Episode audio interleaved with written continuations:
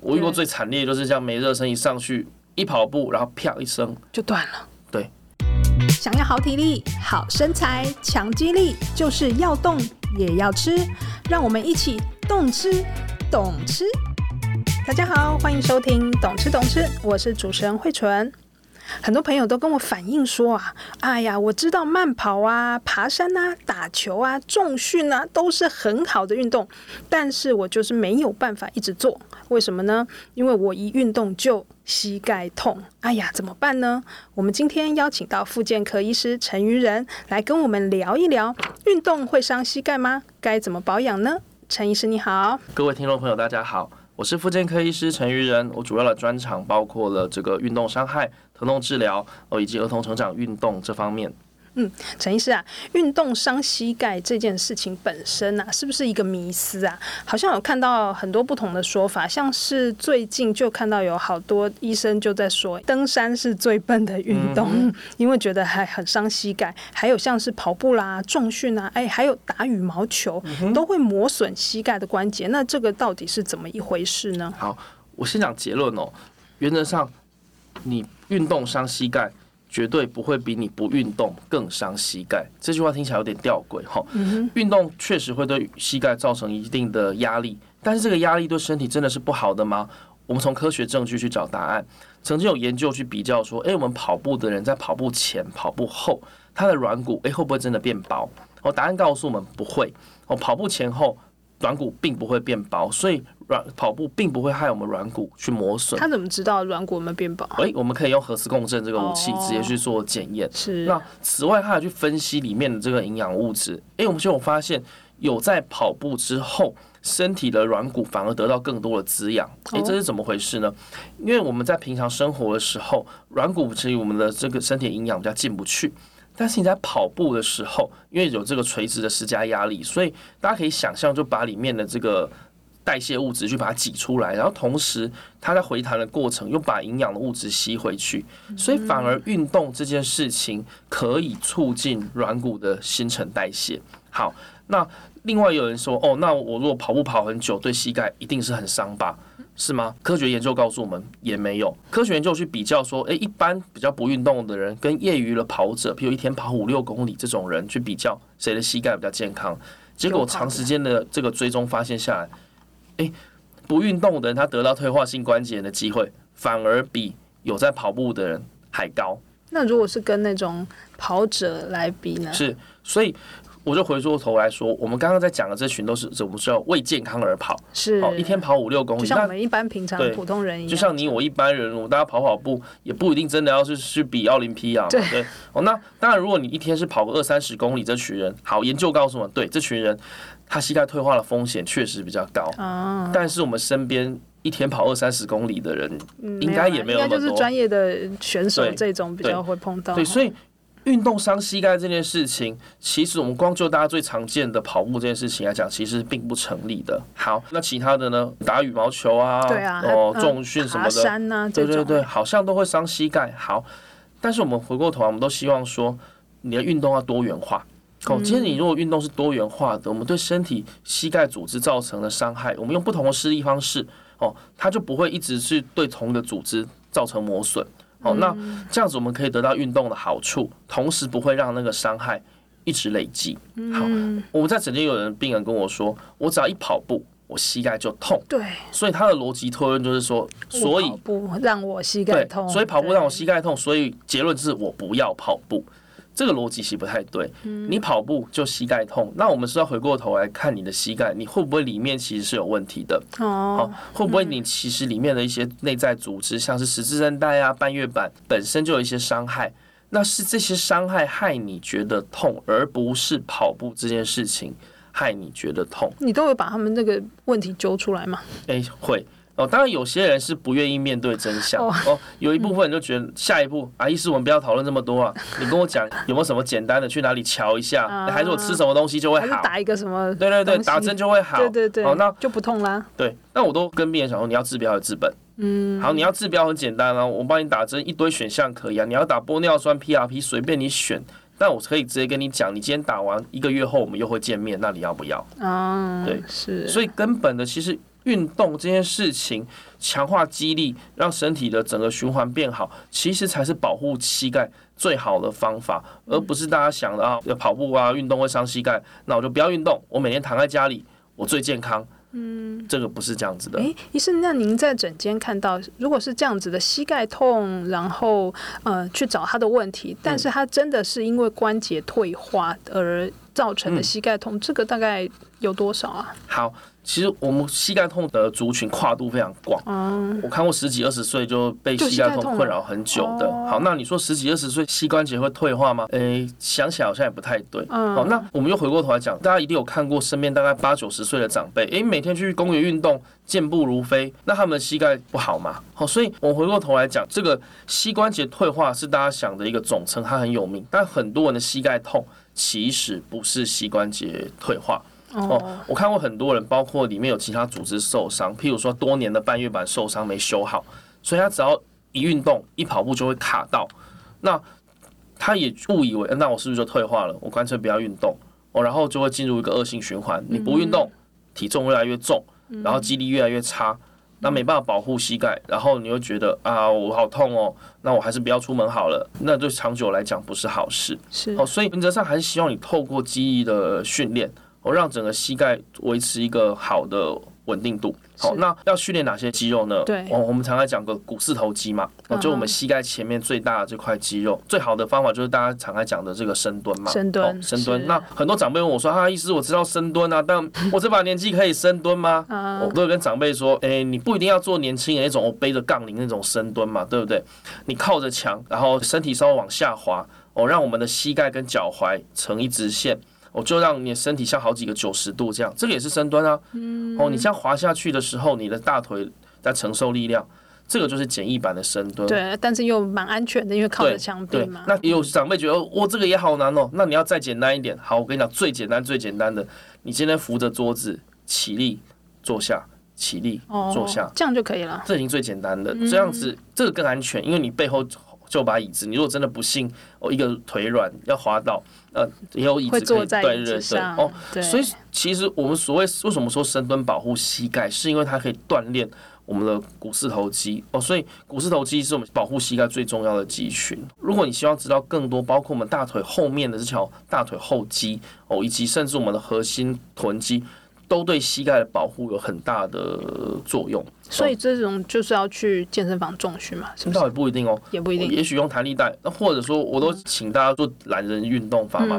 你不想了解这么多，好，你先做几个运动，你去跑步，你去游泳，你去骑自行车，每个运动会用到不同的肌群。嗯那你如果不想了解这么多有的没的重训知识，那你就穿上鞋子出门去运动，嗯这样绝大多数的肌群你都用得到，而且又可以顺便训练你的心肺耐力，这样子才是延年益寿的关键。是可以不同的肌肉动起来，而对且还有一些那个其他的好处，是有氧的好处，是这样，。而且不同的对运动，好，我们会用到不同的肌群、不同的关节，那你就不会把你的伤害一直累积在同一个关节。举例来讲，对你若一礼拜打七天羽球，呃，又超级爱杀球，那你的肩膀关节。怎么会好呢？它一直处于劳损的状态，你都没有让它休息。但嗯反过头来，如果你真的很爱打羽球，你一礼拜打两天，那你同时搭配，诶，我们两天去跑步，然后我们两天去做一些肌力训练，不管是健身房或你在家做用弹力带做训练，那这样你才是达到一个平衡的运动状态，这样对身体才是有好处的。那其实我们真的有这个膝盖痛的朋友啊，嗯他在做运动之前，是不是有一些特别的事情要特别注意，可以保护一下膝盖啊？是，这就讲到我们暖身这件事情哦暖的身重要性。哦对有一些人的说法就说，诶，我们是不是这个运动前不用暖身嘛？我们就慢慢的暖机就好了。嗯，这也是似是而非哦。哦，嗯假设你今天是跑步好了，好，可以，我们从九分速、八分速慢慢往上跑。哦，然后跑到 maybe 你今天是要跑六分速好了，好，那这样可以，你是慢慢往前。但如果你今天是要打羽球呢，而且你是很剧烈的羽球或者网球运动，对，你一上场就跟人家拼搏，然后你没有热跑身，嗯很你快啊，哎，我遇过对最惨烈就是这样，没热身一上去一跑步，然后啪一声，就断了。阿基里斯腱或者大腿、小腿的肌腱都是可能断掉的。好，所以暖身这件事情的重要性其实非常大。哦所那以正确的暖身应该要怎么对做啊？诶，或者我们小时候不是常会在体育课啊，大家对啊，呃大家不都一暖二身不就三那四，样吗？对对对，然后对把身体拉伸啊，对对对，然后一个动作维持很久。对好，诶，科学证据已经告诉我们，这种传统叫做静态伸展哦，对于运动伤害的预防好处没有那么大嗯哦，甚至如果你一个静态伸展动作做超过九十秒，研究还告诉我们，运动伤害发生的风险还更高。好，哦反而做暖身比是不做还惨，就对啊嗯是了。所以我们现在希望大家做的是一种叫做动态伸展。譬如说，我们今天要练我们下肢好了，哦，可能就可以用譬如说，呃，这个膝盖呃起立、蹲下之类的，或甚至像是开合跳、波比跳等等的，去比较模拟你真正的活动状态。嗯哦，同时也可以让身体去知道说啊，等一下我准备要做这个运动会了。动到哪些对地方？对对，让身这体样。也去开始去准备这件事情。所以如果是羽球的打羽对球，他就拿着羽球拍自己挥挥看，这 样对对对，这样子也是可以，就动到你等一下待会会用到的关节。那另外，如果可以搭配，譬如说，哎、我们绕场跑个五分钟，嗯哦，这样子才是一个比较完整的事前的暖身。我一般都建议要做大概五到十分钟，才会比较完整，可以做到运动伤害预防的目的。除了暖身之外，那个收操有关系吗？收到其实也会有关系哦，不过对于运动伤害的预防相对就比较没有那么就还好大。运动后的这个收操有什么帮助呢？可以预防你一些这个运动后的乳酸堆积。哦，哦，因为大家可能打完球之后回家酸个两天，对，那你譬如说运动完之后做一点伸展啊，或者绕场跑个两三圈，让身体循环加速，把那个堆积的乳酸带走，哦，这个是会有帮助嗯可以的。加速它对对的对代谢，就对对了，这个会有帮助 OK，。所以暖身跟收操在运动的前后都还是可以做一下。对说起来很简单哦暖但暖身很重要，对，嗯，因为这样受伤的人真的很多，真的哈。对，真的非常非常多，大家都懒嘛，呃或者说啊，我我今天迟到了，等一下大家队友都在等我了，我要赶快上场比赛了，对，然后一对上去马上就会出事的。我们就举肌肉撕裂这件事情来讲吼，嗯诶，肌肉撕裂这件事情可大可小哈，我都建议病人现在如果看到肌肉撕裂，我们一定要马上处理。为什么？我们用身体的皮肤刮伤为例哈，你就把它想象成，呃，我们身体有皮肤割伤或者说结疤吗？嗯好，那那个结疤的组织跟身体原来的组织的强度其实是不一样的。嗯好，所以它没办法去承受更大的强度。所以举例来讲，像我们小腿、大腿的肌肉，哦，这种需要快速爆发力的肌肉，它如果撕裂之后，你没有帮它好好处理，没有把里面的废血处理掉，没有给它充足的营养或者是增生注射帮助它修复，它以后就会变成一个比较力量比较差的组织，有什嗯就么更差容易别？受伤，对，更易容易受伤。哦，啊，当然，另外一个就是你的运动表现也会比较没那么好。是。哦，对，但确实整个它的强度是会往下走的。哦但是所以它那个症状就是会很痛，诶、哎不一定是会很痛，所以大家的误区是觉得没痛就没事。嗯对啊，。对啊，好，但没痛之后，你譬如说，好正常生活走路可以，嗯但你只要一跑跳就出事，那你说这叫有事还没事？哦，哦，就是我们现在都希望透过及早的诊断治疗、及早复健，让你达到运动伤害前的状态，这才是我们希望得到的复原，是而不是说疼痛过去了，但你这辈子都不能跑跳，这样可以吗？这样好像是被不太废了武功的呃感对觉，对对对对 对所以现在我们大家希望要求，我们大家活得久，但是我们也希望生活品质要好嗯哦。所以这些肌肉骨骼维持好的强度，其实跟生活品质有很重要的关系。是，哎，其实也要帮大家问一个很重要的问题，嗯就是现在有好多保健食品啊，尤其是哦，最近打的好凶，什么 UC two 啊，是什么我都不知道是什么东西。就是以前流行的是葡萄糖胺比较是多嘛，是哦然后还有什么玻尿酸啊，或者是软骨素，以前对流行比较多，现在。整天都在听到那个 UC two， UC2 对，到底是什么东西啊？好，各位如果去诊间，医师通常是给你一个模棱两可的答案，是啊是啊大家一定觉得是啊很疑惑，为什么你医师不跟我讲到底有是没有用？对，你就到底有没有直接用？说嘛，好这样，我们医学上是这样子：如果一件事情，我们做一百个研究，哦，几乎每个研究都告诉指向同样的答案，这种我们医师才会告诉你说，诶，哎这个东西很棒。哦，譬如说你身体长一个肿瘤，要不要拿掉？这个大概每个研究都会告诉你啊，我们要拿掉，不然对你身体不好。那讲到营养品这件事情，为什么我们会这么莫衷一是？就是绝大多数我们以关节保养品来讲，并没有一个很肯定的答案。好，所以嗯我们现在医界大概的做法会是这样子，譬如说。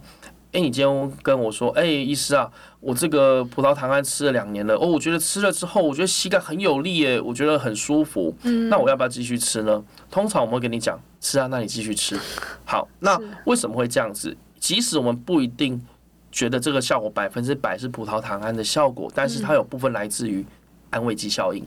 好，安慰剂效应是意思是说，当你觉得哎呀，这个是我的乖孙买给我的，哦，这个我花了两千块买来吃，怎么可能没有效呢？我觉得有效就是有哎、效，这样对，没错，你觉得有效，那这个我们身心会互相回馈的。然后嗯对你来讲有效，那我们也乐见其成嘛。你觉得有效，你愿意这件事情，哦，膝盖舒服了，你愿意多走路，对，然后好你也买得起，对，这样是好事情是。好，所以我们是乐见其成。但今天你如果问我说，哎、医师啊，我从来没有吃过这个 UC Two，哎、我要不要赶快去这个买它个一年，赶快囤起来吃？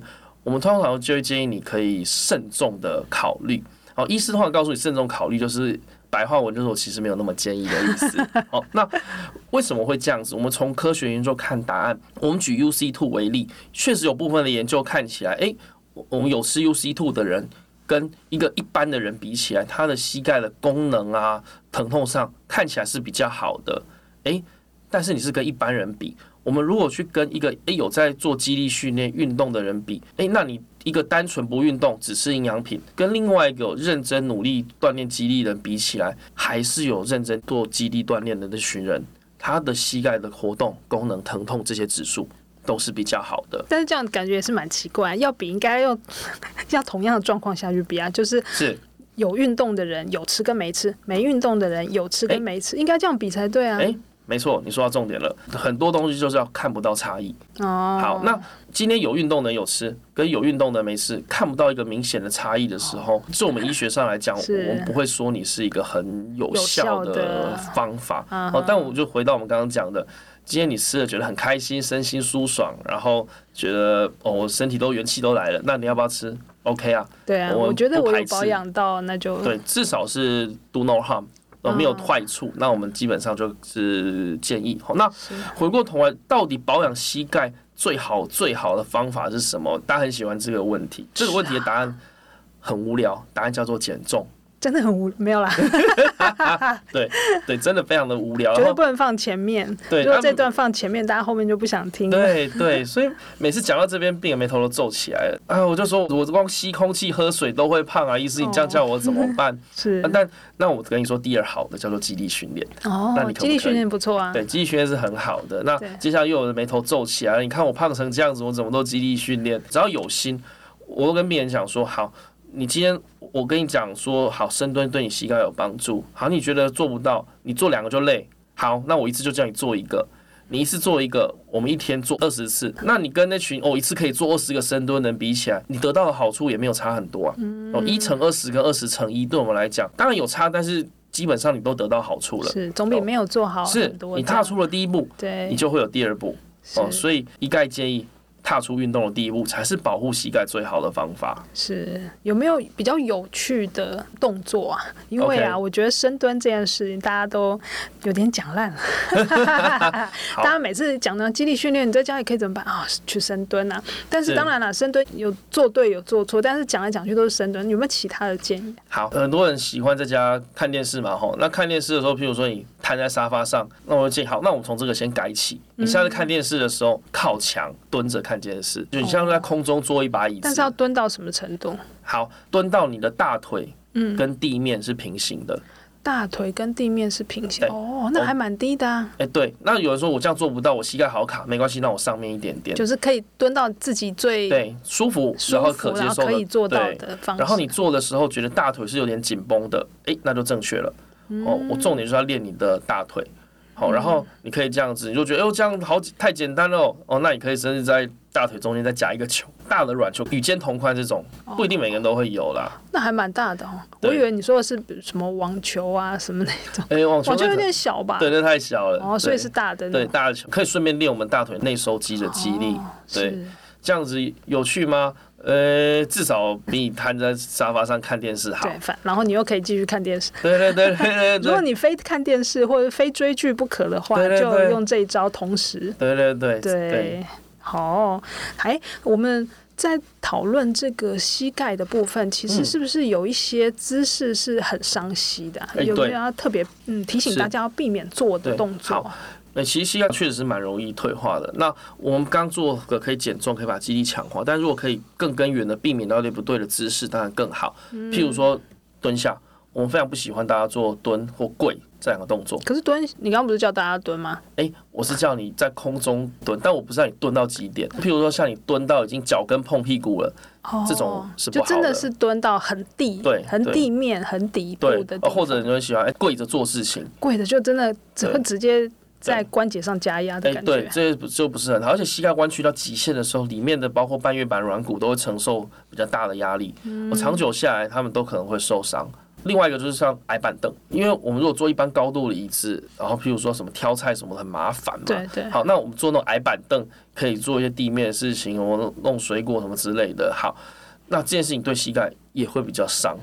哦，所以这些姿势其实都要避免了。那大家很想问的是啊，我我不想记那么多，我会跟大家讲最简单的方法。你觉得膝盖紧绷、疼痛、不舒服的姿势，你就少做，不要维持太你久可。能稍微蹲下来捡个东西，那当然没什么关对系。对对但是你不要一直蹲在那边，或者是一直跪。哎，等一下，日本人不是都跪着在地上？ 是像那种就是跪着嘛，对不对？对就是一直跪着，是那种其实就是不好的姿势。对膝盖有点伤对哦。对，我们不用那么拘谨，我对们健康第一。对没啊，有人会用护膝之类的。好，那护膝这件事情。呃，很多人觉得戴着会比较舒服吼。那我的建议大概是你今天戴着会舒服，OK fine 可以，但嗯是请你不要一直依赖它哦，因为一直依赖它，其实我们所有的护具都是这样。你一直依赖它的话，像护腰是我们最常在讲的，你依赖它，你自己身体的肌肉就没力了嘛。对，就忘了怎么发力了。那久了之后，他觉得哦，他开始懒惰了，那他没办法撑住你的身体，你总不能一辈子靠这种护具、护腰、护膝嘛，对不对？所以这种都叫暂时的。譬如说，你今天有一些疼痛的状态啊，呃，里面处于一些发炎状态，好，我们暂时保护它。但是长久下来，它不应该是一辈子跟着你的。或者你今天出门买菜，好，我们用一下，哦，但是不要整天都带着它，护具保护，但它不是长久要跟着你的。那跑步的时候要带吗？好看状况。哦，哦，但是譬如说，我们假设像是我们有一个呃膝盖下方有一个叫髌骨肌腱的这个我们常在讲的跳跃膝，如果你今天是譬如说像是呃羽球、篮球这种哦，有一些比较跳跃或排球哦跳跃的这种竞技型的运动，那就会建议你在运动的时候一定要带着这个护具去保护它。